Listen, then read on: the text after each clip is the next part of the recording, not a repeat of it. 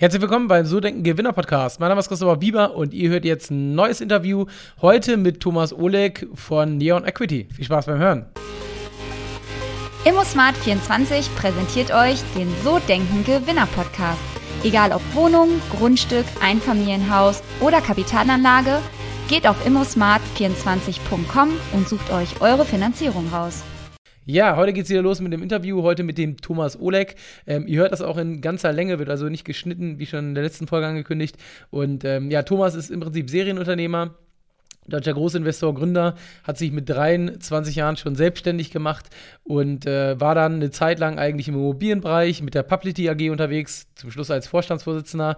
Äh, mittlerweile eher mit der Neon Equity, seiner Beteiligungsgesellschaft, wo er Unternehmen an die Börse bringt. Und sehr, sehr spannendes Interview. Ähm, Thomas auf jeden Fall ein guter Typ und ich glaube, äh, wer sich fürs Thema Immobilien und Geldanlage oder generell gerade äh, um diese ganze Thematik, äh, was da draußen so los ist, äh, dafür interessiert, der hat auf jeden Fall gleich eine Menge Spaß im Interview. Mir hat es auf jeden Fall Bock gemacht und ich will gar nicht lange weiterreden. Sag somit, auf geht's, viel Spaß beim Hören. Herzlich willkommen beim So Denken Gewinner Podcast. Mein Name ist Christopher Bieber und wir führen heute ein Interview. Heute von Frankfurt nach Hamburg oder auch gerne andersrum. Und zwar habe ich heute bei mir einmal den Thomas Oleg. Zum einen ist er Vorstandsvorsitzender der Neon Equity AG, börsennotiert und zum anderen quasi auch Gründer der äh, Publicity AG, ähm, die sozusagen wiederum Tochter der Neon Equity ist. Aber warum das Ganze, wie das zusammenhängt und was das alles auf sich hat, das wird er uns jetzt, glaube ich, gleich selber erzählen. Thomas, herzlich willkommen im Podcast. Schön, dass du da bist. Ja, vielen Dank für die Möglichkeit, hier mich mal mit dir auszutauschen. Sehr gerne. Ja, ich habe natürlich im Vorfeld ein bisschen recherchiert und es äh, ist schon spannend, was du da so getrieben hast die letzten 25, 30 Jahre. Ähm, vielleicht magst du aber mal dem einen oder anderen, der dich jetzt nicht kennt, mal kurz erzählen, wer mhm. du bist und was du genau mit euren beiden Unternehmen machst. Ja, sehr gerne. Ja, ich bin äh, hier in Frankfurt ansässig. Äh, wie gesagt, mein, Na mein, Name ist Thomas Oleg. Ich bin äh, Gründer der Publicity AG. Das ist ein Asset Manager für Büroimmobilien. Und äh, das habe ich in den letzten 25 Jahren aufgebaut und vor acht Jahren an die Börse gebracht. Wir verwalten Bürogebäude ähm, in äh, Deutschland, ausschließlich in Deutschland. Das sind die klassischen Hochhäuser, die man überall sieht, Bürohochhäuser. Verwalten so ein, momentan so 5,5 Milliarden Euro. Und in der Historie habe ich hm, über über 650 Immobilien gekauft und auch äh, mehr wie 500 verkauft, also über 1100 Deals gemacht. Also daher kennt man äh, die Marke Publicity AG äh, wahrscheinlich ähm, und äh, mir gehört noch ungefähr 55 Prozent des Aktienkapitals. Äh, die halte ich aber nicht privat, sondern die halte ich mit meiner Beteiligungsgesellschaft, die heißt Neon Equity AG und die ist auch an der Börse seit äh, Januar diesen Jahres und die hilft anderen Unternehmen, sich am Kapitalmarkt zu finanzieren, also Geld zu finden für Wachstum und auch den Weg an die Börse ähm, zu gehen. Also sind wir als Berater, Unterstützer, aber auch als Mitinvestor äh, behilflich.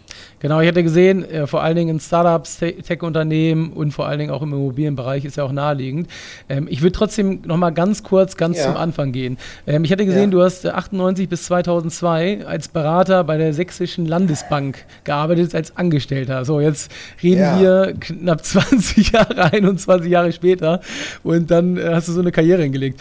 Wie kam es denn damals dazu, dass du quasi aus diesem Angestelltenverhältnis, was ja gerade als, als Bankkaufmann, das war ja früher so ein bisschen wie der Arzt, gerade wenn man ja. irgendwie ländlicher gewohnt hat, ähm, dann den Entschluss gefasst hast, dich selbstständig zu machen äh, und äh, dann wirklich so dieses Angestellte-Dasein zu lassen. Hattest du vorher schon mit Immobilien An- und Verkäufen angefangen in der Funktion oder wie kam es dazu? Nee, nee, also Immobilien äh, äh, war viel später und ist ja auch beim Unternehmertum völlig egal, was das Underlying ist, ob es Immobilien ist oder äh, was auch immer. Nee, du hast recht, also vor meiner Tätigkeit als Banker war ich immer schon mal an, äh, selbstständig und ich habe ganz komische Sachen gemacht. Ich war der Erste, der die Autoaufbereitung mal gemacht hat im, im Ruhrgebiet in meiner Heimatstadt Essen und hat die, die Marke Mr. Polish aufgebaut und erfolgreich verkauft nach ein paar Jahren und die gibt es heute noch, ähm, ist heute noch sehr groß in den Markt und deswegen bin ich eigentlich immer schon von meinen Wurzeln her Unternehmer und ich habe mich auch als Angestellter nicht so wohl gefühlt und habe dann dicke Bretter gebohrt und habe mit meinen Vorständen gekämpft. Und äh, das war dann als Angestellter bei der Sachsen LB war ich für IPOs verantwortlich und sollte also Aktienemissionen verkaufen. Das hat irgendwie alles nicht in den Strukturen funktioniert. Und dann habe ich äh, in einer Kantine habe ich Jungs von SAP kennengelernt und die haben mir vom Internet erzählt. So lange ist das schon her. Das ist jetzt für dich jetzt ganz hart, ja, aber ich bin ja älter ja, als du und äh, vom Internet erklärt und ich bin dann zu meinen Vorständen gegangen habe gesagt, guck mal, ich habe eine super Idee, wir machen das Geschäft, was ich hier aufbauen soll, wir machen das online, wir machen das im Netz. Ne? Und dann mhm. haben die gesagt, du bist total bekloppt, das geht gar nicht und dieses Internet wird sich nicht durchsetzen. und dann haben die mir wirklich, dann haben die mir erklärt, dass ich Teletext durchsetzen wird, weil ja alle Leute zu Hause einen Fernseher haben, aber keiner oder wenigen Computer. Und die haben das nicht verstanden. Und dann habe ich, okay, dann mache ich es halt selber. Dann habe ich mich selbstständig gemacht und, aber nach wenigen äh, Wochen hat dann die Sächsische Landesbank, meine Arbeitgeberin, äh, wurde dann Gesellschafter bei mir und so waren sie dann wieder dabei. Und was war? Ich habe auch gesehen, du hast dich das erste Mal mit 23 schon selbstständig gemacht. Ja. Ähm, wie kam es dazu? Also du hättest ja auch ganz klassisch wahrscheinlich Angestelltenverhältnis durchstarten können. Wieso direkt in dem Alter der Schritt in die Selbstständigkeit? Naja, also ähm, letztlich der, der Hang auch Geld zu verdienen, etwas zu bewegen, etwas zu verbessern. Und äh, ich habe äh, vielleicht so als eine der Fähigkeiten, dass ich mir Dinge immer mal von der Seite anschaue und mal sage, wie funktioniert das eigentlich? Viele Fragen stelle, die ich mir selber beantworte und dann einfach versuche, neue Wege zu gehen, wie gerade als über Internet, weil es noch niemand darüber nachgedacht hat oder eine Autoaufbereitung, als es sowas noch nicht gab, ja. Ich habe also immer die, ja, mich so ein bisschen selber neu erfunden und die Dinge anders gemacht, als sie vorher schon waren. Die Möglichkeiten gibt es ja immer wieder. Und ähm, das muss man dann letztlich, diese Chance muss man dann letztlich einfach nur nutzen. Und ich glaube, dass das Geheimrezept liegt daran, dass sich ähm, die meisten Leute eigentlich immer nur unterschätzen. Also ich sage gerne, also ich bin der Einzige, den ich kenne, der 100% seiner Fähigkeiten und Möglichkeiten ausnutzt. Die Leute sind irgendwie immer in Selbstzweifel zerfressen oder haben Ängste und trauen sich dann nicht, die Dinge einfach mal durchzuziehen, einfach mal zu machen. Äh, ich habe das immer einfach so gemacht und damit bin ich immer sehr gut gefahren. Ähm, jetzt ist es trotzdem so mit 23, das ist ja ein sehr frühes Alter, um sich selbstständig zu machen. Bist du unternehmerisch aus dem Elternhaus geprägt oder sind deine. Nee, ich komme aus einer Arbeiterfamilie. Ich habe drei Schwestern, einen Bruder und komme aus sehr einfachen Verhältnissen. Ja, meine Eltern waren Angestellte. Mein Vater war Betriebsrat, meine Mutter Putzfrau und ich habe einfach gedacht, irgendwie, ich will, äh, ja, ich will, ich will es einfach schaffen, ich will einfach erfolgreich sein. Und damals natürlich als junger Mensch, dann hast du halt, dann denkst du halt an, an Autos und an Lifestyle mhm. und an irgendwo, wie du das alles bezahlst. Und das war so schon der Hauptmotor und ich, weil ich die Welt verbessern wollte. Und war das damals diese Politürfirma, die du gegründet hast als erstes? Genau, Mr. Polish, genau. Ja, ja, das okay, das war quasi das erste Ding mit 23 ja. sozusagen. Mhm. Und wann hast du es verkauft? Wie alt warst du da? Oh, 26. Okay, also drei Jahre später. Ja, ja. Und jetzt natürlich mal interessant, kam dann schon der Umschwung in den Immobilienbereich oder waren da noch mehrere Unternehmen? Also in der nee, nee, also die Publity hat sich auch gewandelt. Also man muss sich als Unternehmer ja immer mhm. wieder neu erfinden. Du hast ja immer Situationen, die sich verändern und du musst dich wie ein Speedboot immer auf neue Situationen einstellen und nicht wie ein Tanker geradeaus fahren, ja. Und ich war ja mit der Publicity AG der Erste, der Aktienemissionen online verkauft hat, als Online-Plattform. Mhm. Und war da super erfolgreich. Wir haben da im, äh, in, 98, 99, 2000, 2001, 2002 haben wir drei Milliarden Umsatz gemacht. Nicht, weil ich es so gen, gen, äh, bombastisch toll bin, sondern weil ich damals schlauerweise die richtigen Aktionäre genommen habe, nämlich Banken. Und die hatten diese Emissionen und dann mhm. brauchte ich sie nur noch an die Kunden bringen. Äh, das war aber 2002 alles vorbei und das Geschäftsmodell war am Ende. Es gab keine Börsengänge mehr und dann habe ich mir Gedanken gemacht, wie kann ich denn jetzt ähm, weitermachen und die Landesbanken haben mir dann ihre Aktien vor die Füße geworfen für 20 Cent, ja, die habe ich dankbar aufgenommen und habe dann mhm. die Firma mich nicht mehr um die Aktivseite der Unternehmen gekümmert, die wir in die Börse gebracht haben, sondern um die Passivseiten. Das heißt, ich habe mich über die Verschuldung gekümmert und war einer der ersten, der hier in dem steigenden Non-Performing Loan Markt in 2003 und 2004 die ersten Geschäfte gemacht hat und war auch Gründer des Bundesverbandes Kreditankauf und Servicing und habe hier damit NPLs Geld gemacht. Und äh, Immobilien sind erst vor acht Jahren dazu gekommen. ähm, als die Immobilienpreise sehr günstig waren. Also Büroimmobilien konnte man sehr günstig kaufen. Mhm. Und ich habe erkannt, dass amerikanische Investoren hier einkaufen müssen, aber die Zugänge nicht haben. Und deswegen habe ich eine Plattform gebaut, äh, wie ich dann standardisiert äh, sehr schnell viele Immobilien für diese Amerikaner besorgen kann. Und so habe ich dann diese Milliarden-Deals reingeholt, vorwiegend von amerikanischen Hedgefonds. Also Paul Elliott Singer war mein erster großer Investor ähm, oder Apollo, JP Morgan und so weiter. Und mit denen habe ich dann hier so große Deals gemacht. Einfach, weil ich einfach das auch erkannt habe, ja, dass dann Riesenbedarf da ist. Und dann habe ich das dann strukturiert eigentlich abgearbeitet. Jetzt hört man ja schon raus, nach drei Jahren mit 26 die erste Firma verkauft, wahrscheinlich auch sehr mhm. erfolgreich, dann danach mhm. gleich in Milliardenumsatz. Dann warst du ja wahrscheinlich so mit um die 30 schon finanziell eigentlich durch, so mehr oder weniger, wenn man das hört.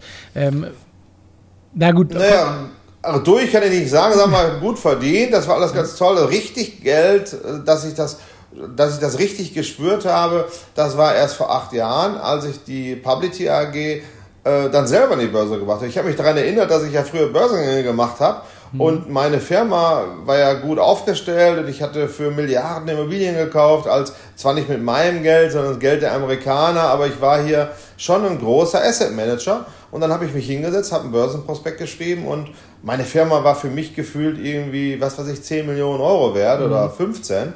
Und dann habe ich die in die, an die äh, Frankfurter Börse gebracht und am nächsten Morgen, siehe da, waren 142 Millionen Euro Depotvermögen da.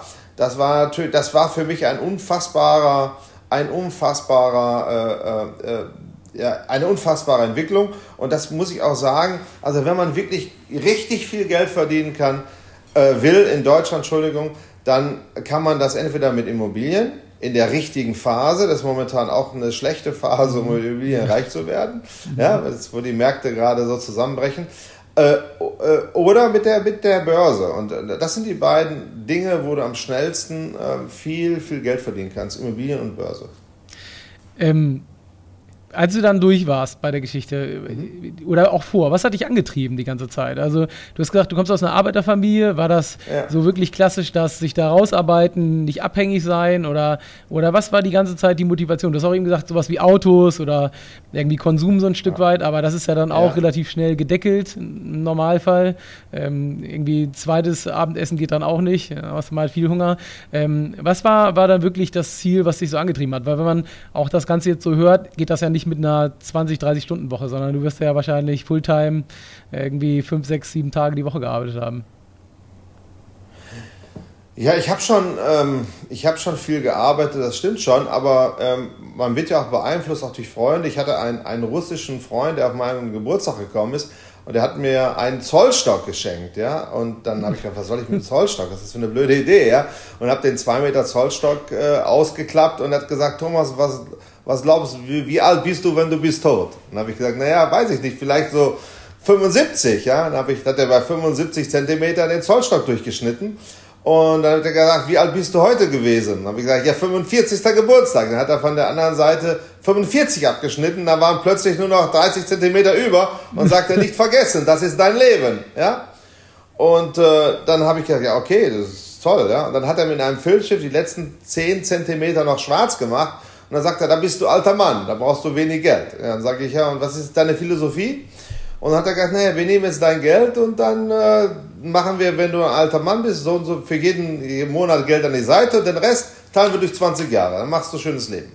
Und ich habe gesagt, was soll man mit so viel Geld? Und sagte, ja, kaufst du ein Haus für deine Familie, ist deine Familie glücklich, kauf ein äh, Flugzeug, dann kommst du schneller überall hin und dann kaufst du vielleicht noch ein Ferienhaus und ein Boot und dann hast du ein super schönes Leben. Ja? Und ich habe dann gedacht, naja, also kann ich ja mal ausprobieren, wie das so ist. Das habe ich auch dann so gemacht. Mhm. Ja? Und nach zwei, drei Jahren habe ich die nächste Firma an die Börse gebracht äh, und habe die verkauft äh, und wieder sehr viel Geld verdient. Da habe ich gesagt, äh, Boris, deine Kalkulationen gehen nicht mehr. Da sagt er, kein Problem. Kaufst du ein größeres Schiff und kaufst ein größeres Flugzeug und ein größeres Haus und ein Leben geht. Nein, das ist mit Sicherheit so eine, eine Spannung, dass man sich ausprobiert und sagt, äh, was, was, wie kann man eigentlich alles leben, aber irgendwann ist das, ist, macht das nicht mehr alles aus. Also ob man dann Linie fliegt oder privat, das ist, glaube ich, nicht mehr der ganz große Unterschied. Und dass, dass, wenn man das mal gehabt hat, dann fährt man das auch mal wieder runter. Aber ähm, generell würde ich sagen, ähm, sieht, merkt man das ja schon im Kindergarten, ja, dass die Mädchen gerne mit Puppen spielen und kochen und Familie und den Jungs irgendwas machen, ähm, wo sie gewinnen können. Ja? Und das mhm. ist Unternehmertum pur. Also du willst gewinnen, du willst, ja, also ich heute, warum gehe ich heute ins Büro? Natürlich, weil ich mit meiner Firma Geld verdiene, ja, und weil ich meine Firma größer machen will und Wachstum erreichen will, ja. Aber es macht extrem viel Spaß, mit jüngeren Leuten zusammenzuarbeiten, äh, von denen zu lernen, jeden Tag neue Geschäftsmodelle kennenzulernen, neue Ideen zu haben und irgendwie sich einbringen zu können und sagen, wie wird das vielleicht noch besser, wenn ich meinen Senf dazugebe. Und ich glaube, das ist, das, das ist der, der größte Spaß, gewinnen und Dinge besser machen. Ob man da jetzt, sagen wir mal, das jetzt nur wirtschaftlich sieht oder auch nachhaltig. Also gerade sind ja, ich habe zufälligerweise überall nur noch Nachhaltigkeitsthemen. Mhm äh, auf dem Tisch, was ich aber auch ganz toll finde. Ja? Also mit Elektroautos, Solar, was weiß ich, Wind, äh, Nachhalt, Ernährung, Medizin, Gesundheit. Ja? Das sind ja auch die Themen, die uns bewegen. Und letztlich, äh, wenn man älter wird, macht man sich ja über solche Dinge auch viel mehr Gedanken als über Geld. Und daher sind das genau natürlich meine Interessensfelder und ich lerne jeden Tag tolle Leute kennen und lernen tolle Geschäftsmodelle kennen. Und äh, ja, das ist das tut mir gut. Besser als auf der Couch zu sitzen und aus dem Fenster zu gucken. Hast Oder von morgens bis abends Golf zu spielen, wie das andere Leute machen. Hast du denn schon mal nach so einem Verkauf dir eine Auszeit genommen? Also so ein Sabbatical oder mal ein oder zwei Jahre komplett? Ja, ich habe das immer mal probiert, aber ich habe das immer mal, mal probiert, aber das ist nicht das, was mich jetzt. Äh, also ich bin, ich lebe mit Sicherheit selbstbestimmt, ja, und äh, ich gestalte mein Leben so. Den Luxus kann ich mir leisten, so wie ich das möchte. Aber da sind andere Sachen für mich extrem wichtig. Also ich ich schlafe gern so lange, äh, bis ich von alleine wach werde und werde nicht durch den Wecker geweckt. Ja? Mhm. Das geht aber, ich werde trotzdem um äh, zwischen äh, 6 und 8 Uhr wach. Ja? Aber trotzdem, ich werde, dieser scheiß Wecker weckt mich nicht mehr. ja? Also, und dann mache ich vorsichtshalber Termine um 11 und arbeite dann lieber länger. Ja? Mhm. Äh, aber so muss halt jeder gucken, was macht einem Spaß. Oder ich mache ich mach, sehr viel Sport und bewege mich dadurch fühle ich mich besser. Ja? Mhm. Das ist für mich jetzt extrem, das passt alles so zusammen. Und dann gehe ich aber am liebsten zur Arbeit, also zumindest in den Wochentagen und gebe dann Gas und äh, äh, mache Meetings und habe Spaß an der Arbeit. Und äh, die restliche Zeit versuche ich viel in Urlaub zu fahren mit Familie und Freunden. Und äh, da kommt so die, die, die, soziale Komponente noch dazu. Und ich glaube, eine Mischung aus allen macht uns glücklich. Irgendwas, also Auszeit zu nehmen, das kannst du mal, kannst mal eine Wanderung machen oder so, aber irgendwann ist Schluss. Mein Leben muss ja eine Aufgabe haben. Und ich glaube, das ist viel, viel spannender, tolle Aufgaben zu haben, äh, ein tolles Leben zu haben, als irgendwie äh, jetzt in Rente zu gehen. Hattest du denn schon mal so einen Punkt in den ganzen Jahren, wo du gesagt hast, ich wäre jetzt einfach mal gerne Angestellter und würde von 9 bis 17 Uhr arbeiten, keine Verantwortung haben, keine Verpflichtung, sondern einfach sozusagen, dass jemand anderes für mich entscheidet. Oder gab es diesen Punkt nie bei dir? Nee, nee, eigentlich nicht. Also, nee, also vielleicht, wenn man ganz zu Anfang der Selbstständigkeit ist und Existenzängste hat, weil irgendwie nicht genug Kohle reinkommt, dann hat man vielleicht so Gedanken und sagt, Mensch, das könnte ich auch irgendwie da meine Ruhe haben und mache halt irgendwie von montags bis freitags mittags mhm. und äh, mache danach irgendwie mein Privatleben. Aber äh, nee, äh, m -m. zu Anfang ja, vielleicht mal die eine bei Existenzängste kommen, dann vielleicht, aber ansonsten eher nicht. Was würdest du sagen, das ist ja bei dir wirklich so eine Traumstory, wenn man die von außen jetzt erstmal hört, so in den ersten 15, 20 Minuten.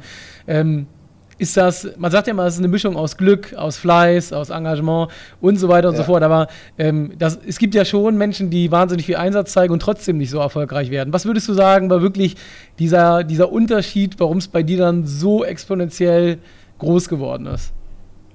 Weil ich strukturiert arbeite, weil ich strukturiert denke. Ja? Also du musst halt irgendwie deine Geschäftsabläufe die musst du strukturieren, dass, die, dass du nicht alle jeden, jeden Scheiß selber jeden Tag machen musst. Also wenn du jetzt 100 Leute überreden musst, ähm, dann macht es mehr Sinn, eine Veranstaltung zu machen, wo die alle im, im, Publikum sitzen und du stellst sie einmal auf eine Bühne und redest einmal für, fünf, äh, für 100 Leuten. Das macht mehr Sinn, als 100 Einzelgespräche zu führen. Du musst dir also ganz genau überlegen, mit wem will ich eigentlich was machen, wem will ich erreichen und dann musst du gucken, wie kannst du das Wie kannst du das duplizieren? Und wie kannst du das, äh, damit du ganz, ganz, ne, oder du baust halt Leute auf, dass du die halt losschickst, ja?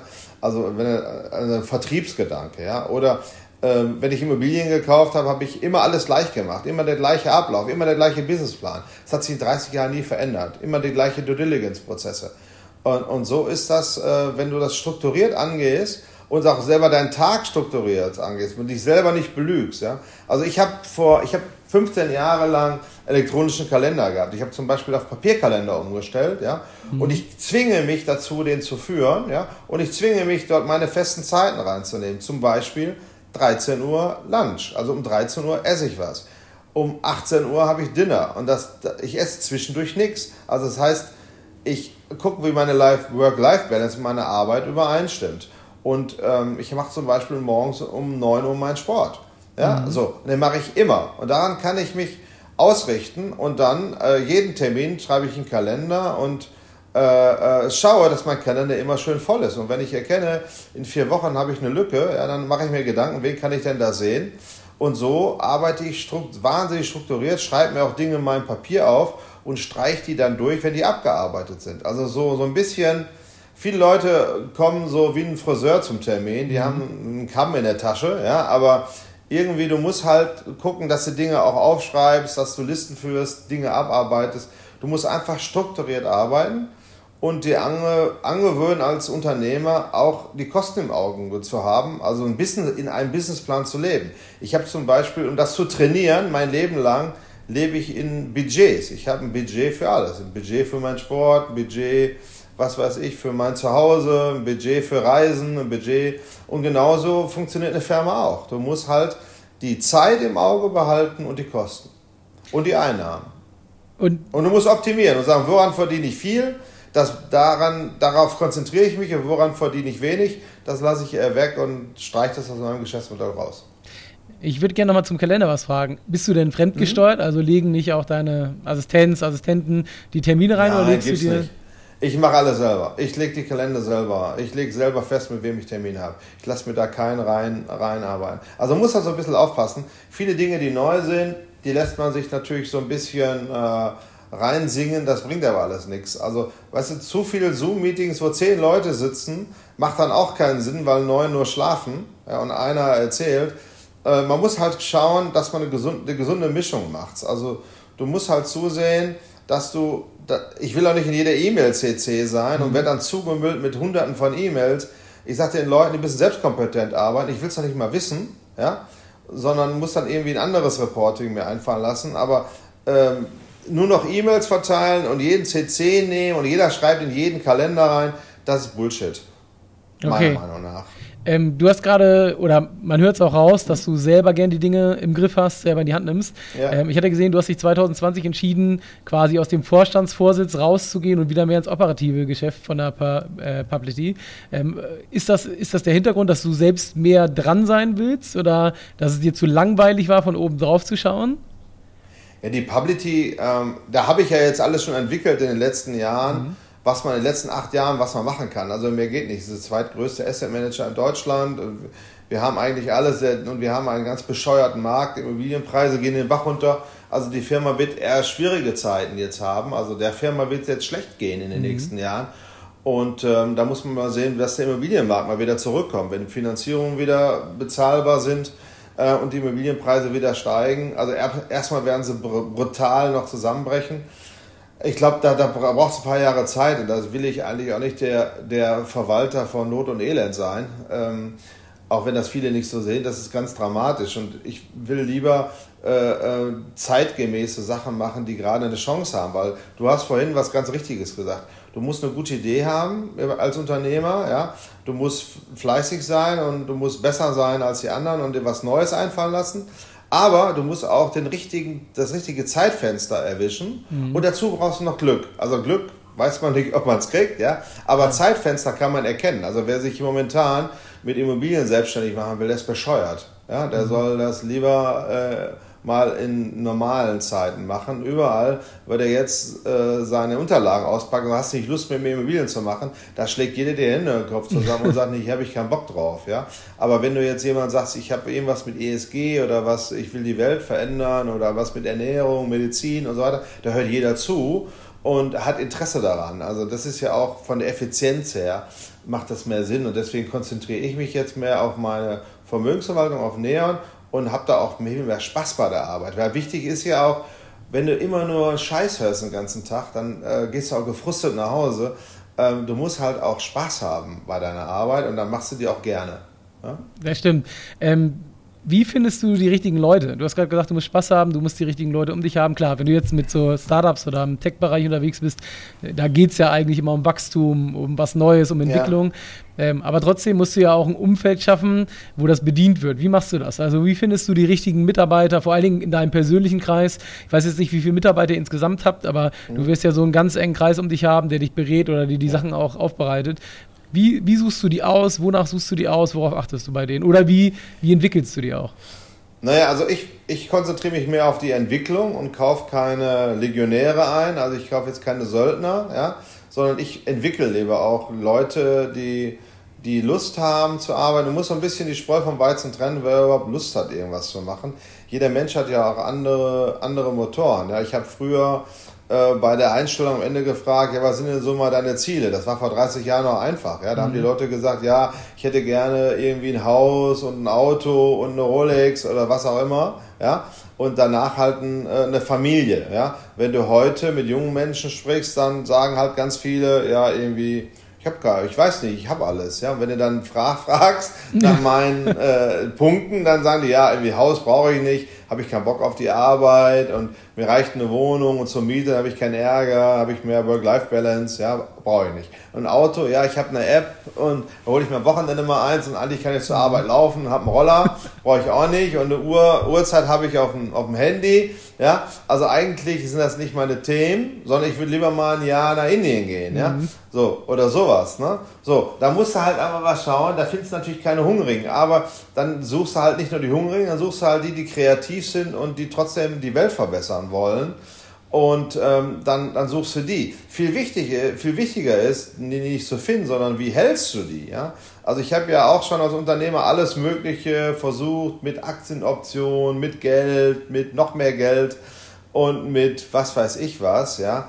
Aber meine Erfahrungen sind, ähm, das Beste ist, um Menschen, gute Leute zu halten, ist, dass du denen tolle Aufgaben gibst und dass du denen hilfst, als Anfänger diese Aufgaben auch zu bewältigen in dem Team und die unterstützt und dass du dir eine Wertschätzung, äh, eine, eine Wertschätzung gibst, dass du dich bedankst dafür ja, und dass du die führst. Führung ist das ganz große Thema. Ja. Du kannst jetzt einem irgendwie Riesengehalt zahlen mhm. und zahlst einen mega Bonus und bist arrogant und redest nicht mit denen, ja, dann haut der dir ab. Ja. Wenn du dem aber äh, jeden Tag hilfst, sagst du, ey, der ist mein Mentor und der hilft mir und den kann ich fragen, da kann ich was lernen. Ja. Und wenn ich was super gemacht habe, dann kann ich es ihm zeigen und dann gibt er mir Applaus und legt mir die Hand auf die Schultern und dann haben wir Spaß zusammen. Ja.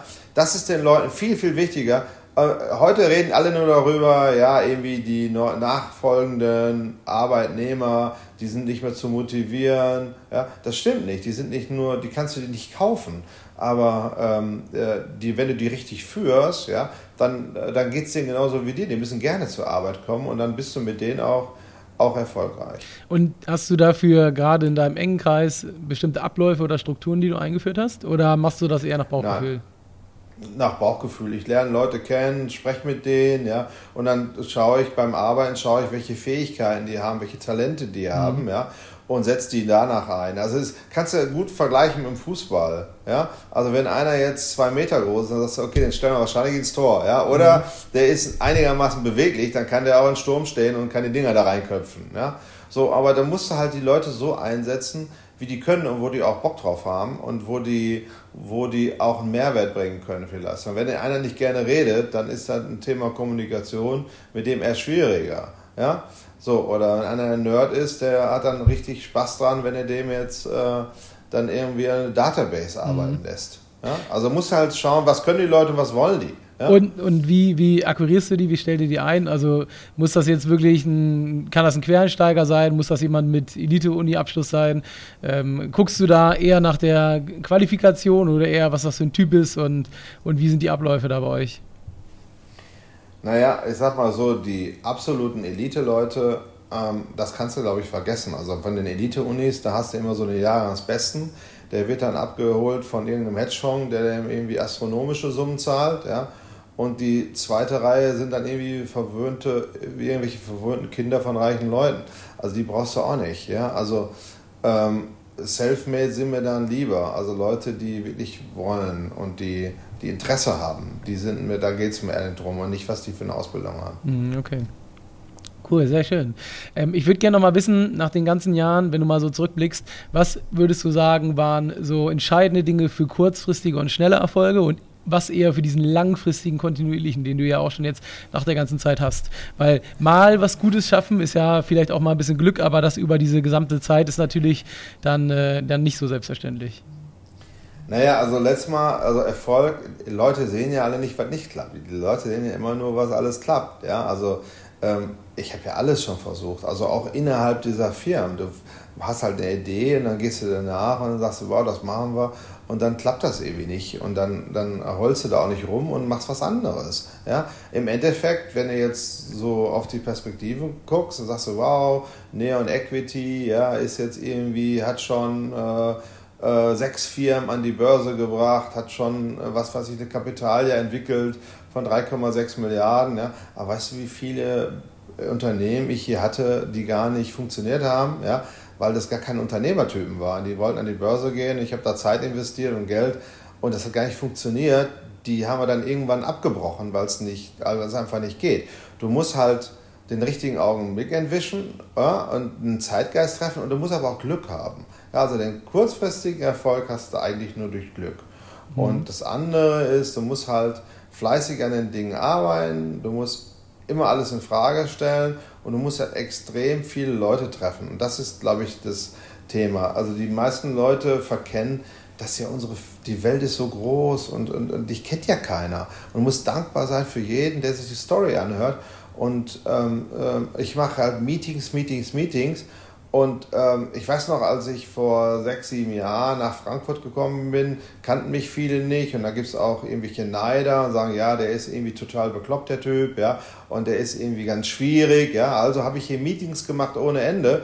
Und die Leute haben sich dann mit mir getroffen und haben gesagt, wow, der ist doch irgendwie doch nicht so ganz blöd und der hat doch ganz tolle Ideen und eigentlich ist er als Typ auch okay, ja. Und dann sind die rausgegangen aus meinem Büro und haben es anderen erzählt. Und irgendwann hast du eine ganz, ganz viele Leute getroffen, na, und die eine positive Meinung nach draußen bringen. Da gibt es wieder eine Meinungsverdichtung und dann dreht das auch wieder rum. Und so ist das bei Unternehmen auch. Du musst halt extrem viele Steine umdrehen und du musst extrem viele Meetings machen, extrem fleißig sein und nicht irgendwie arrogant sein und sagen, ja, ich habe da irgendwie die mega Idee, das muss doch jeder kennen, ja, und jetzt müssen die Leute auch zu mir kommen. Äh, nee, ist nicht so. Ähm, du musst jeden Tag ähm, ja, einfach auf der Suche sein und offen sein äh, für Gespräche und äh, ganz, ganz viele Gespräche führen, ganz, ganz viele Leute treffen und dann äh, wird da was ganz Tolles raus. Jetzt ähm, beteiligt ihr euch ja mit Neon auch an Startups oder in, in Unternehmen aus der Tech-Branche, gerade im Nachhaltigkeitsbereich. Ähm, die sitzen ja vermeintlich eher vielleicht in Berlin oder vielleicht sogar noch in Hamburg. Frankfurt ist ja jetzt nicht so bekannt für diese Szene. Warum bist du nach Frankfurt gegangen? Also warum nicht in jetzt eher eine der Städte, wo dann auch diese Unternehmen vielleicht gegründet werden? Ja, also das ist ein Missverständnis. Also in Startups investieren wir nicht. Also die, die Firmen, die wir in die Börse bringen, die gibt es noch nicht so lange und die haben auch tolle Ideen, die sind auch Tech-Firmen und Nachhaltigkeitsthemen. Mhm. Ja? Aber in der Regel funktioniert das Geschäftsmodell schon. Also es ist nicht nur die Idee, sondern die produzieren schon irgendwelche Pflanztürme und die haben schon Umsätze und die haben auch schon, da haben also schon die Leute schon bewiesen, dass sie nicht nur eine Idee haben, sondern Unternehmer sind. Ja? Und die brauchen nur Wachstumskapital. Und ähm, ähm, das, ist dann, ähm, das ist dann unser Thema und dabei helfen wir denen. Und die gibt es natürlich ganz, ganz viel. Das ist eher der deutsche Mittelstand. Ich würde mal sagen, da sind vielleicht die 10.000 Top-Mittelständler, die machen schon, also wenn du dir diese, diese Daten mal anschaust, wir haben 3,5 Millionen mhm. Unternehmer in Deutschland, aber wenn du dir die Top 10.000 anschaust, dann machen die unfassbar viel Umsatz. Die machen schon zwischen 10 Millionen und 2 Milliarden Umsatz. Ja, also die Top 10.000 haben mehr wie 10 Millionen Umsatz. Also das sind schon teilweise schon äh, Jahre am Markt, ja, und die haben halt vielleicht neue Ideen, weil die, weil die Kinder in der Firma mitmachen oder weil sie jetzt eine Marktsituation sehen. Das sind schon erfahrene Unternehmer und die haben, brauchen einfach nur Wachstumskapital, das sind eher unsere Kunden. Und von den 10.000 müssen wir 100 finden, die wir in den nächsten Jahren an die Börse bringen. Jetzt bist du ja in diesem ganzen Beteiligungsspiel schon ein bisschen unterwegs. Was würdest du sagen, wenn das eher dann wirklich KMUs sind, also klein mittelständische mhm. Unternehmen, haben die ja, ja, normalerweise auch eine Hausbank, mit denen sie das ja theoretisch auch mal aufbauen könnten. Aber ist es tatsächlich immer noch nach, nach wie vor so, dass deutsche Banken, und du hast ja da, denke ich, einige Kontakte in deinem Umfeld, immer noch zögern und, und nicht in dieses Risiko reingehen bei so Geschichten? Gerade wenn es jetzt, bei Startups kann man es ja verstehen, wenn keine Geschäftszahlen da sind oder nur Verluste. Aber wenn es jetzt irgendwelche Firmen sind, wie du sagst, die dann wachsen wollen, ist das da immer noch so restriktiv? Weil ja, weil ja am Ende des Tages, wenn du einen Kredit nimmst, musst du keine, keine Beteiligung abgeben. Ne? Das ist ja dann vielleicht langfristig gesehen wieder besser für den jeweiligen Unternehmer. Ja, also die Banken haben auch ein anderes Geschäftsmodell. Also eine Bank will ja einem Unternehmen heutzutage kein Geld mehr geben. Die wollen ja eigentlich vermeiden, den Geld zu geben. Also wenn eine Bank ein Unternehmen Geld gibt, dann sagt es in der Regel, gibt es den Kredit. Ja? Mhm. Aber die, das Beteiligungsthema ist ja völlig tot. Also Banken beteiligen sich ja gar nicht mehr. Also früher hat eine deutsche Bank und äh, haben die sich bei allen möglichen Frankfurter Unternehmen beteiligt oder in Deutschland. Und früher haben die Banken auch Beteiligungstöchter gehabt ja? und haben sich überall daran beteiligt. Machen die ja nicht mehr. Die machen nur noch Kreditgeschäfte. Ja? Und äh, wenn, Sie, wenn Sie Unternehmer treffen und die eine Börse bringen wollen, dann machen Sie es nur aus Eigennutz, weil Sie daran Gebühren kriegen. Also wenn jetzt 100 Millionen Euro an der Börse irgendwie eine Kapitalerhöhung für dich platzieren, dann lassen die sich 3-4% Provision geben, dann wie 3-4 Millionen. Das heißt, die machen den Motor, den die haben, sind 3-4 Millionen von dir zu kriegen. Also nicht so, dass sie dir Geld geben, sondern die wollen von dir Geld haben. Ja? Mhm. So, und im Endeffekt, ähm, ähm, damit sind Unternehmen auch total überfordert. Diese Banken haben natürlich dann auch Compliance und riesige Themen, die sagen dann, wir brauchen eine mega große Anwaltskanzlei, die das begleitet und einen Wirtschaftsprüfer und wir wollen auch drei Millionen mhm. und dann bist du schnell bei fünf, sechs Millionen Euro Kosten, ja, und äh, dann ist noch nicht mal sichergestellt, dass sie im Endeffekt die auch Geld raisen, ja. Und ich habe ja mit dem Neo einen anderen Ansatz. Ich helfe den Unternehmen und sage, du brauchst mir gar kein Geld geben, ja sondern ich helfe dir hier beim Börsengang Leid, äh, dass der nicht ein paar Millionen kostet, sondern ein paar hunderttausend, also mit einer, mit einer kleinen Anwaltskanzlei, mit deinem Wirtschaftsprüfer, mit einer kleinen Bank. Und dann machen wir erstmal nur ein Listing, um dich hier, um dir das beizubringen, äh, wie man an der Börse überhaupt arbeitet. Und ich helfe dir dann ähm, nicht nur mit dem Geld, sondern auch im Tagesthemen. Ja? Also wie besetze ich den Aufsichtsrat, wer sind die richtigen Leute, wie macht man die Verträge, was mache ich, wenn ich eine Presseanfrage kriege, ähm, wie kann ich dies und jenes machen. Ich bin dann quasi, quasi ein Berater oder Mentor, der das schon seit Jahren macht. Und gleichzeitig, äh, ich kriege kein Geld von dir, sondern ich investiere noch in deiner Firma. Und das ist äh, der Vorteil, die müssen, meine Kunden müssen mir kein Geld bezahlen, sondern die kriegen noch Geld und gleichzeitig schütze ich die davor, zu viel Geld an für blödsinnige Sachen auszugeben. Und wie siehst du den ganzen Markt? Ich meine, für Investoren, außer es ist jetzt komplett Eigenkapital, wird es ja auch schwieriger, Fremdkapital zu realisieren. Die Zinsen steigen ja ähm, nicht unerheblich, das hast du vorhin schon angesprochen. Auf dem Immobilienmarkt sieht man es ja schon deutlich. Ähm, mhm. Hat das nicht für diese ganze Branche, Venture Capital, ähm, private Beteiligungsgesellschaften auch, auch schwierig, es sind doch schwierigere Zeiten gerade, oder? Um, um so einen Gang auch gehen zu können.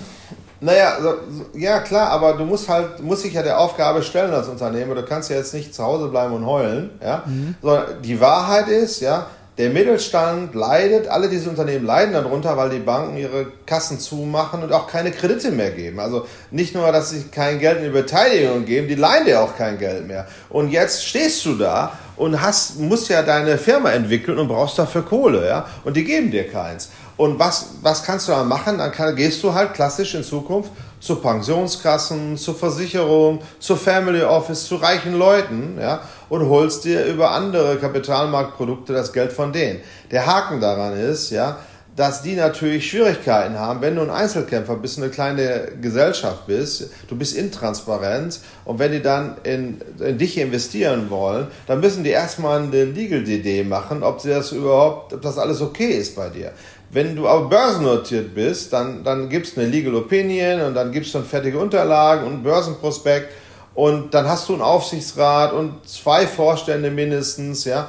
Und dann ist das auch kein Schlüsselpersonenrisiko. Wenn einer gegen einen Baum fällt, ist der mhm. andere noch da, ja. Und dann ist, tun die sich leichter, bei dir zu investieren.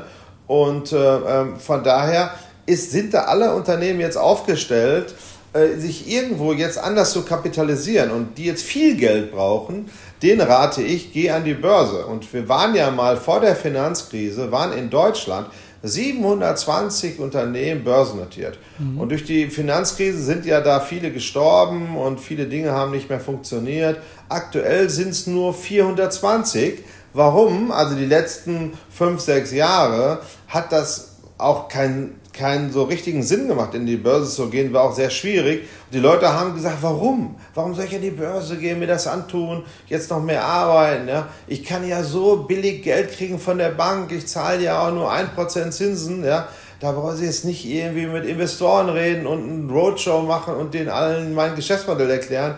Nee, nee, nee, nee, ist viel einfacher, ich nehme das Geld mal von der Bank. Aber jetzt, wo das Geld natürlich von der Bank nicht mehr kommt, ja, müssen Leute umdenken. Und deswegen glaube ich, dass wir wahrscheinlich in den nächsten vier Jahren wahrscheinlich 300, 200, 300 Unternehmen sehen werden, die in die Börse gehen werden. Ja, auch mhm. wenn es nur, ähm, auch nur kleine Börsengänge sind mit 100, 200 Millionen Euro, was auch immer. Aber es ist immer noch einfacher, sich dann zu kapitalisieren und Kapital zu finden.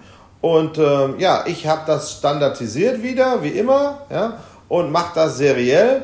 Und deswegen bin ich mal fest davon aus, dass, dass der Großteil von denen äh, mit uns an die Börse geht. Dann werden wir wahrscheinlich einen Marktanteil haben von 60, 70 Prozent.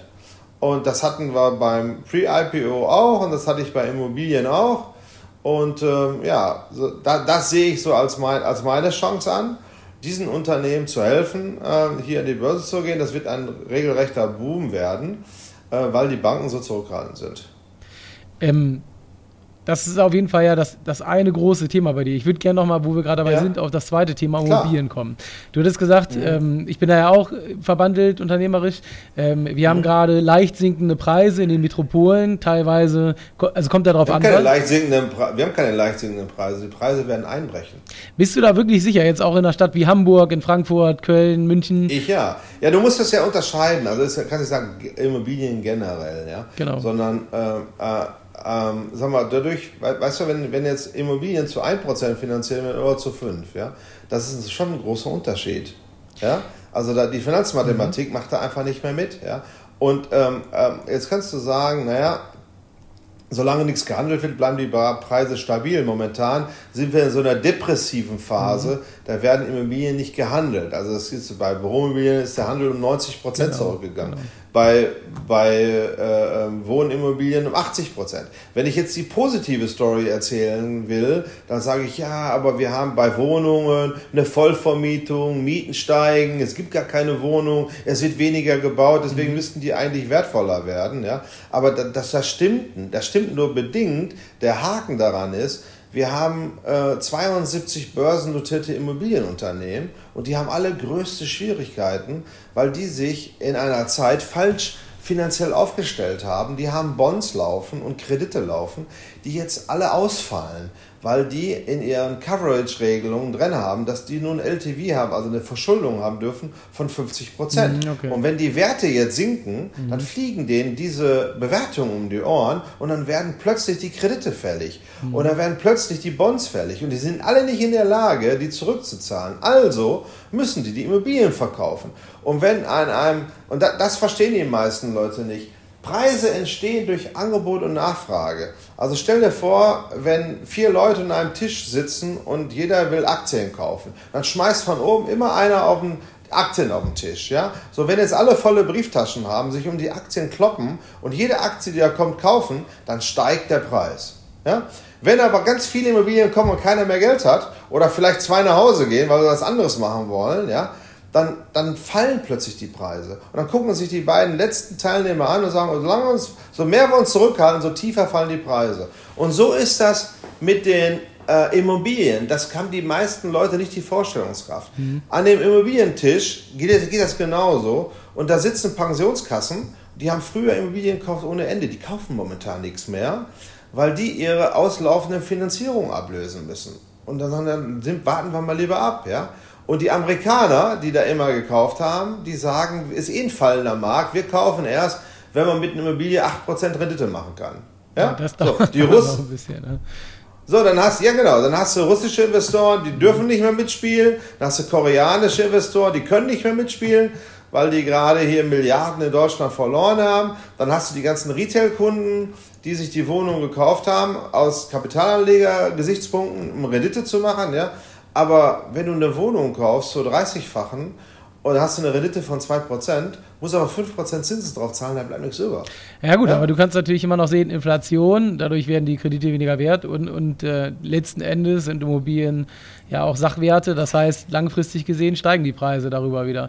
Dann durch die steigenden Mieten, also es gibt ja auch Faktoren, die dagegen spielen. Ähm, also wenn du, von mir aus kannst du noch sagen, dass die Luxusimmobilie, also die, wo jeder einziehen will, die größer ist wie 80, wie 80 Quadratmeter und mehr wie 10 Euro Miete bringt, ja, die ist vielleicht nicht betroffen, mhm. ja. Aber diese ganzen, die meisten Wohnungen sind Sozialwohnungen. Also die Mietshäuser, oder bessere Sozialwohnungen. klassisch Mietshäuser wirklich in den großen Städten. Ja, 90 Prozent aller Leute wohnen in Mietwohnungen. Ja. 90 Prozent der Bevölkerung. In Italien sind das gerade mal 10 Prozent. In Deutschland wohnen 90 Prozent aller Leute in Wohnungen.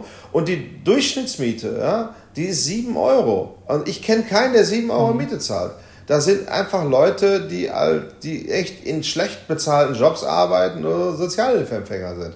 Oder Rentner sind, die sich nicht mehr leisten können. So, und das sind aber klassischerweise immer mehr auch Wohnsilos, Plattenbauten und und und. Die will keiner. Ja? Und die stehen auch nicht in Frankfurt.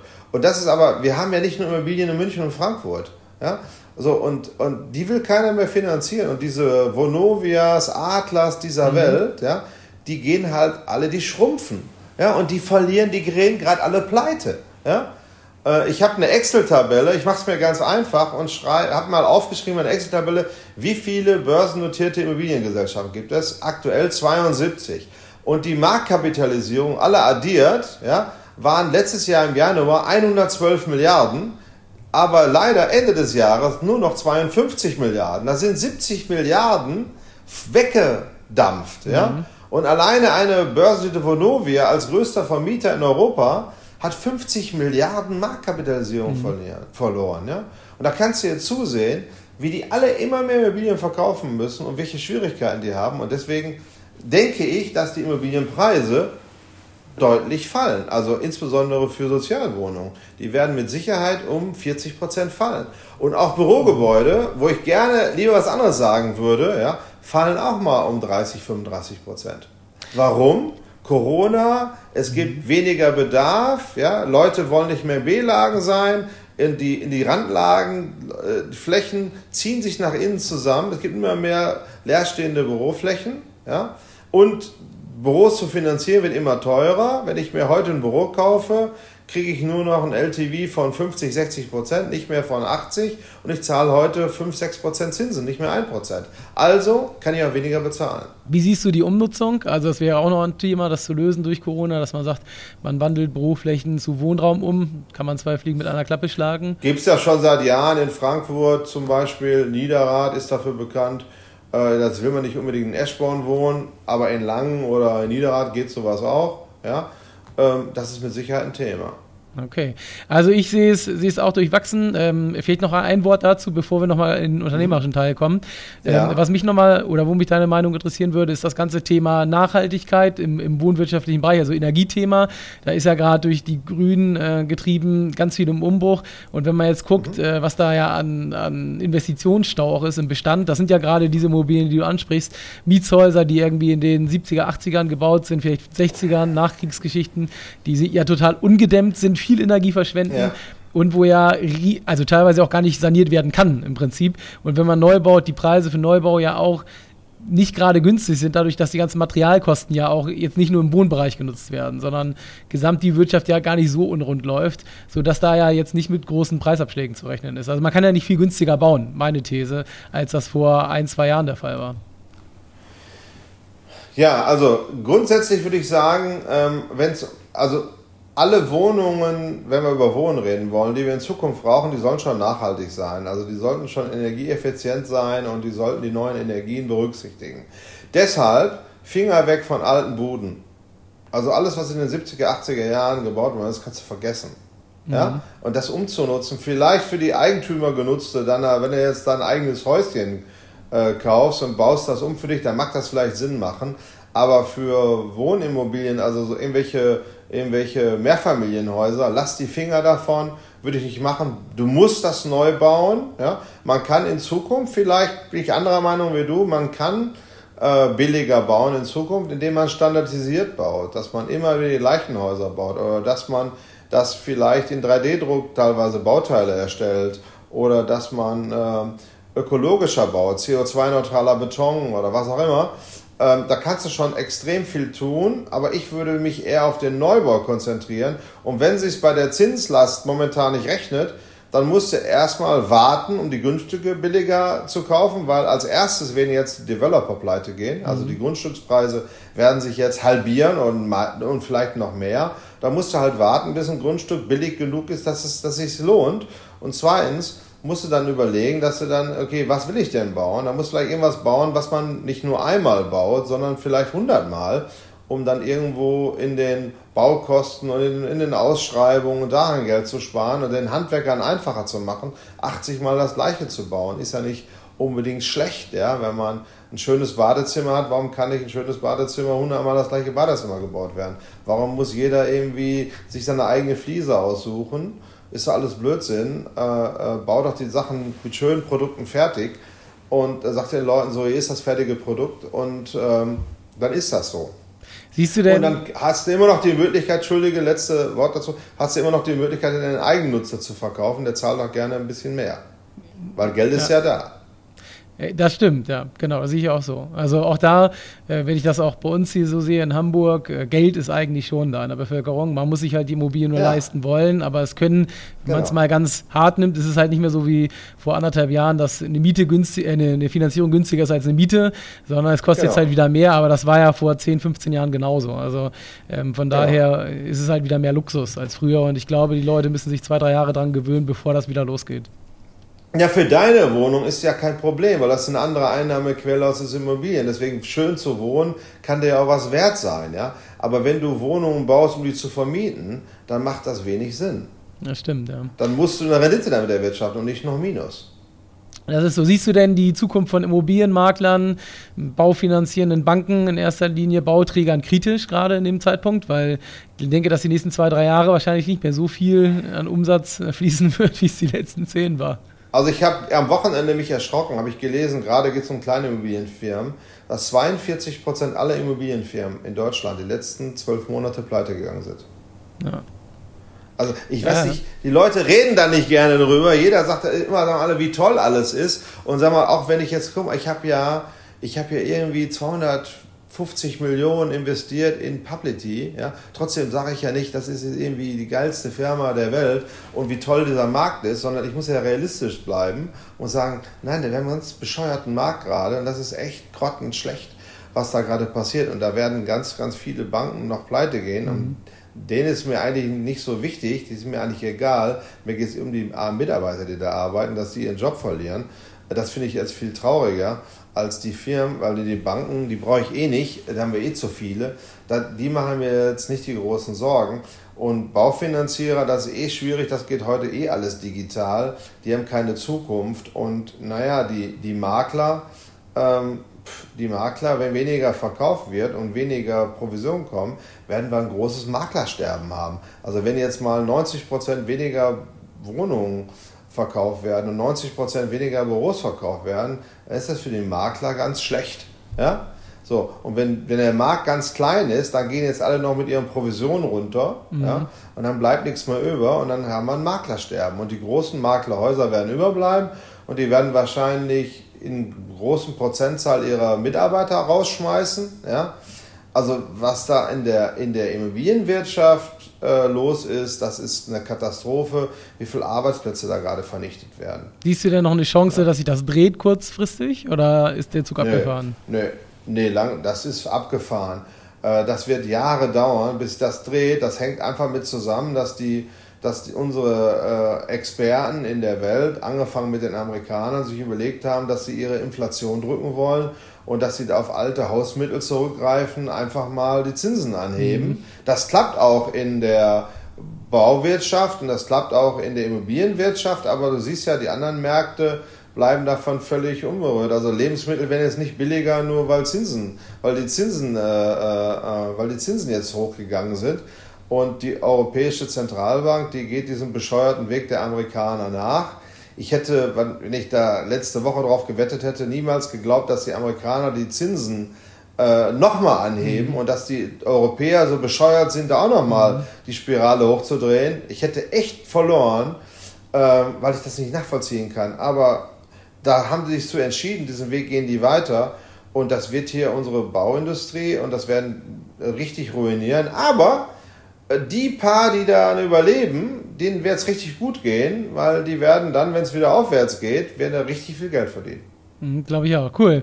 Also wollten wir heute eigentlich, glaube ich, besprechen, dieses Thema, aber danke für den Exkurs. Ja. Ich würde gerne nochmal die letzten paar Minuten, die wir haben, in, ja. äh, ins Unternehmertum reingehen. Und natürlich, jetzt haben wir schon ganz, ganz viel von dir gehört, aber was würdest du sagen, was ja. war die beste Entscheidung, die du getroffen hast in diesen 23 Jahren, äh, Quatsch, oder ist ja sogar noch länger, äh, mit 23 selbstständig gemacht, in diesen ganzen Jahren der Selbstständigkeit. Was war die beste Entscheidung, die du getroffen hast? Die beste Entscheidung war bei mir, mutig zu sein. Ja? Ich war in einer Situation, als ich Immobilien gefunden habe, die ich kaufen wollte, also meine ersten vier großen Immobilien vor acht Jahren, das hat irgendwie 200 Millionen gekostet und ich bin hier Blutblasen gelaufen und habe hier so einen äh, Fonds aufgelegt und habe überall nur Absagen gekriegt und habe echt mich gefühlt wie der letzte Loser und hab, wollte schon alles hinschmeißen und sagte, das kann nicht wahr sein, das ist so tolles Geschäftsmodell und du bist so doof, warum kriegst du das irgendwie nicht hin, ja? Und ich bin ins Flugzeug gestiegen, war mutig, bin nach Amerika geflogen. Ich habe keine Bezüge nach Amerika normalerweise und habe mir, hab mir Termine gemacht, kalt, bei drei Hedgefonds, bei Elliott Advisor, bei Anchorage und bei HIG. Ja, und habe denen mein Konzept vorgestellt und sage, hier, glaub an mich, glaub an den Markt, guck mal, wie toll das ist. Ja. Und dann haben die mir zugehört und gesagt, naja, okay, hört sich alles ganz toll an, aber weißt du denn, ob das stimmt, was du da sagst? Ja? Hast das denn auf Herz und Nieren geprüft? Und da hatte ich Gott sei Dank eine Due Diligence dabei. Ich hatte schon einen, von einem Anwalt ein Gutachten und von der Baufirma ein Gutachten, also von so einer Baubewertungsfirma Gutachten und von John Slang noch eine Marktstudie ja, und fix und fertige Verträge. Und ich dachte, der Typ ist ein totaler Nerd. Ich habe diese Verträge in einem Buch gebunden, habe da ein fertiges Investmentbuch mitgebracht, ja, und habe diese vier Bücher hingelegt. Und die haben mich angeguckt und haben gesagt, okay, wir machen das. Und haben die entschieden, ja, wir machen das. Und dann saß ich abends im Hotel und ich habe gedacht, irgendwie ein von den drei werde ich da überzeugen, ja. Und ich hatte alle drei überzeugt, ja. Und dann hatte ich die, die, den tollen, tollen Ausweg, dass ich dann irgendwie mir aussuchen konnte, mit wem ich es mache. Und auf einmal äh, ähm, habe ich am nächsten Tag ein Termsheet gekriegt und acht Wochen später waren die ersten 200 Millionen in Luxemburg in unserem Joint Venture Partner angekommen. Da habe ich mich gefühlt wie der Held. Ja? Und da siehst du, wie eng Erfolg und Niederlage zusammenhängt. Auch wenn die alle sagen, du bist bescheuert, das geht nicht, ja, darfst du den Kopf nicht hängen lassen, du musst weitermachen und du musst dann sagen, wer, wer ist, okay, wenn die alle so spießig sind und dann so langsam entscheiden und dir nicht glauben und so misstrauisch sind, ja, da musst du einfach in eine Region gehen, wo Menschen nicht misstrauisch sind, ja. Und wenn du irgendwie das alles zu lange dauert, dann musst du zu Leuten gehen, die, schnell, die dafür bekannt sind, dass sie schnell entscheiden, ja. Und äh, das hat mir jetzt keiner gesagt, ich habe es einfach gemacht. Und äh, ich würde das immer wieder so machen. Ich habe auch in kleinen äh, bei anderen Sachen das auch immer gemacht, dass ich einfach das gemacht habe. Und, und das, das war im Endeffekt die allerbeste Entscheidung, mutig zu sein, nach Amerika zu fliegen und das da einfach mal den Leuten vorzustellen. Und ich komme es ja nicht blöder zurück. Also im schlimmsten Fall sagen die alle drei, ja, irgendwie, das funktioniert nicht, ja. Aber andere sind dann, lassen, das hat mich jetzt irgendwie die Reise 4000 Euro gekostet, dahin zu fahren, ja. Andere lassen deinen Kopf hängen, besaufen sich und fahren dann irgendwie eine Woche im Urlaub und glauben, dann wird alles wieder gut, wenn sie aus dem Urlaub wiederkommen. Nee, nimm das Geld und investier das und, und, und, und geh mal in einen anderen Markt und äh, schau, ob du dann was daraus machen kannst. Sehr cool. Jetzt natürlich nochmal schnell die Gegenfrage. Ich weiß, von der Zeit sind wir fast am Ende, aber ich würde natürlich gerne ja. wissen, was ist äh, oder welches war die schlechteste Entscheidung, die du getroffen hast? Und was hast du daraus gelernt? Die schlechteste Entscheidung war, äh, ich habe gedacht, äh, irgendwann, wenn du Mitarbeiter an dich binden willst, äh, musst du das mit viel Geld machen. Ja? Und als das nicht mehr funktioniert hat, habe ich gedacht, was mit viel Geld nicht geht, das geht mit noch mehr Geld. Ja? Und ich habe mich mehr um mich gekümmert und habe dann das nur mit Geld gemacht. Und im Endeffekt, äh, nachdem die ihre riesen Boni ausgekriegt haben, sind die abgehauen. Mhm.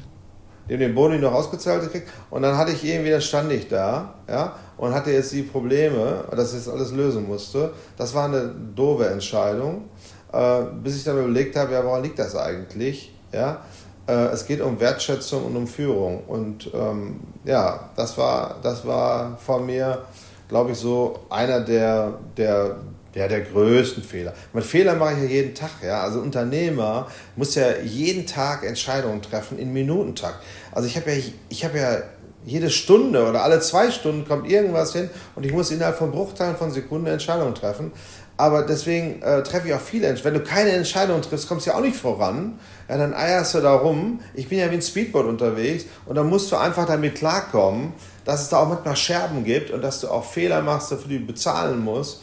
Äh, aber im Großen und Ganzen muss es vorangehen. Das ist so ein bisschen zickzack. Ja? Das, manches wirft dich auch wieder ein bisschen zurück, aber trotzdem äh, musst du weiter Entscheidungen treffen. Nur so kannst du auch wirklich was, ja, ein tolles Geschäft haben. Ja?